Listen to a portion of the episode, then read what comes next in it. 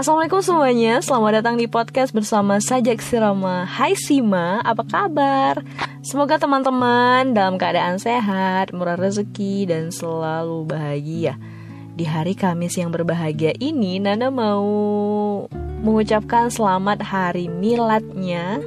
Usaha Nanda yaitu kios jajan Nanda yang ketiga tahun. Lama juga ya tiga tahun. Udah banyak suka dukanya Udah banyak menggoreskan cerita di kehidupan Nanda. Hari ini spesial Nanda persembahkan untuk kios jajan Nanda. Perjalanan yang begitu rumit Begitu luar biasa. Kalau diingat-ingat lagi tuh rasanya senyum-senyum sendiri. Rasanya tuh hmm, pengen ngulang lagi. Tapi untuk keadaan sekarang sih belum bisa ya Masih stagnan dulu.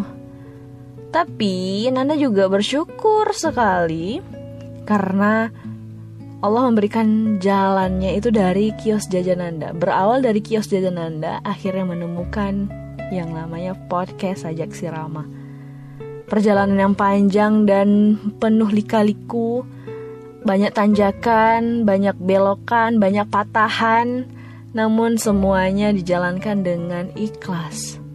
Tentunya teman-teman, ketika teman-teman dihadapkan dengan pekerjaan yang mungkin is not passion, itu gak passion saya. Ya, misalnya nih teman-teman tuh lulusan dari teknik kimia. Terus teman-teman itu usahanya ternak kambing kan gak nyambung gitu kan tapi ya udah jalani aja senyaman teman-teman lah. Karena satu pekerjaan itu akan membuka pintu-pintu rezeki yang lain. Percaya nggak teman-teman? Sebelum Nana kenal dengan podcast, Nana tuh sering banget denger perjalanan hidup dari Kang Dewa. Kang Dewa Eka Prayoga. Ada yang kenal nggak teman-teman? Beliau ini adalah seorang pengusaha yang dulunya punya utang 7,7 miliar di usia 20-an. Bisa dibayangkan ya teman-teman? Di usia muda punya utang 7,7 M dan langkah yang dia lakukan adalah dia berjualan seblak. Tahu kan seblak yang ada ceker dan ada kerupuk-kerupuknya itu. Dia berjualan itu bersama istrinya. 10 ribu dia kumpulkan untuk melunasi hutangnya 7,7 M. Kalau dihitung ya teman-teman, dia bisa melunasi hutangnya. Kira-kira 83 tahun di usianya yang 20 tahun dia baru bisa melunasi hutangnya 83 tahun.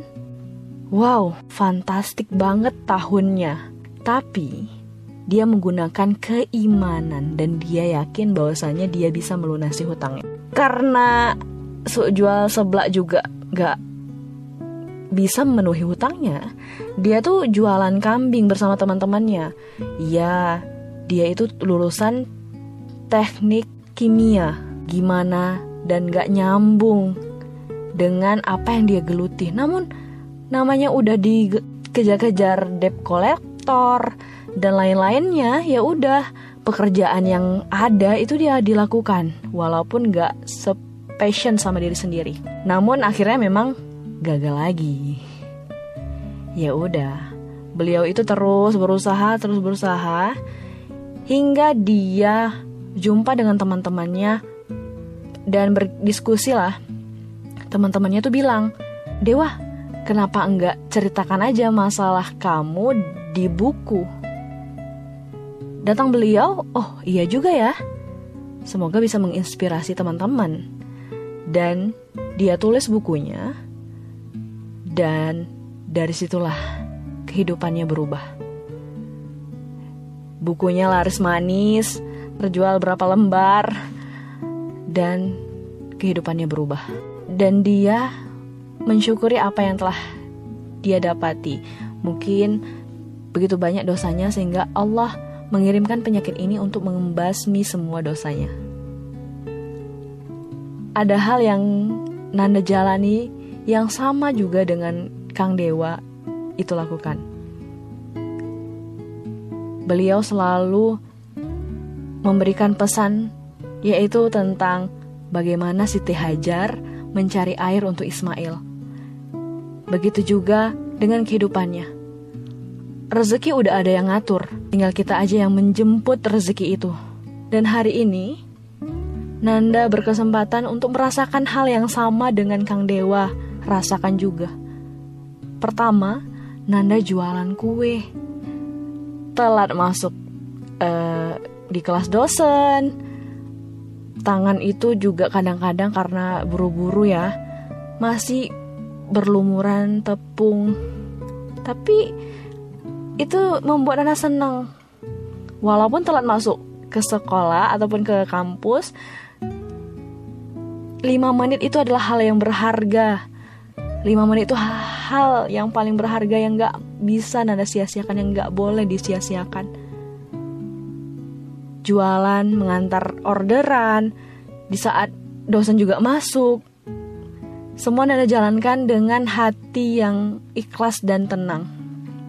Pandemi datang. Jualan gak bisa, kakak juga lagi hamil, dan semuanya stagnan. Penghasilan juga berkurang. Namun, ada momentum yang lain yang menjadikan peluang saat itu lagi booming-boomingnya bunga, akhirnya jualan bunga, jualan pupuk, dan lain-lain. Minta diantarin pupuk ke rumah, siap diantar, mau mau apa ya, misalnya mau bunga kaktus dan lain-lain, siap diantar. Semua dilakukan dengan kerja keras dan dilakukan dengan sebaik-baiknya, gak pernah menyia-nyiakan waktu sedikit pun. Ketika lihat teman nulis buku, pengen nulis buku, dan akhirnya sampai sekarang sudah terbit 4 buku antologi. Meskipun bukan buku sendiri, tapi seneng banget karena ada tulisan Nanda di buku tersebut. Hingga akhirnya bulan 7 tepatnya memutuskan untuk menyuarakan suaranya di media sosial dan akhirnya sampai detik ini seneng banget bisa bermanfaat untuk orang lain. Podcast Sajak Sirama hadir memberikan solusi kepada teman-teman yang ingin mencari motivasi, yuk sama-sama kita belajar, bertumbuh dan berproses bersama. Satu pesan yang Nanda mau berikan kepada teman-teman. Saat ini, ketika teman-teman dihadapkan dengan pekerjaan yang mungkin gak passion dengan teman-teman, ini bukan passion gue, tapi jalani dengan ikhlas dan jalani dengan sebaik-baiknya. Bisa jadi dia adalah satu cara untuk membuka pintu-pintu rezeki yang lain. Yakin dan percaya Allah selalu bersama kita. Dari sekian banyak cerita yang ada berikan kepada teman-teman, mungkin banyak yang acak hadut ya urutannya, mohon maaf teman-teman. Tapi mudah-mudahan ini yang bisa teman-teman bawa pulang. Bahwasanya apa pun pekerjaan kamu, lakukan yang terbaik dan sebaik-baiknya karena dia bisa menjadi jalan pembuka untuk rezeki yang lain. Terima kasih udah mendengarkan podcast bersama Sajik Sirama. Semoga ada kebaikan di sana dan tetap semangat untuk menjemput rezekinya. Apa pun itu, lakukan yang terbaik, jangan harap yang terbaik. Assalamualaikum warahmatullahi wabarakatuh.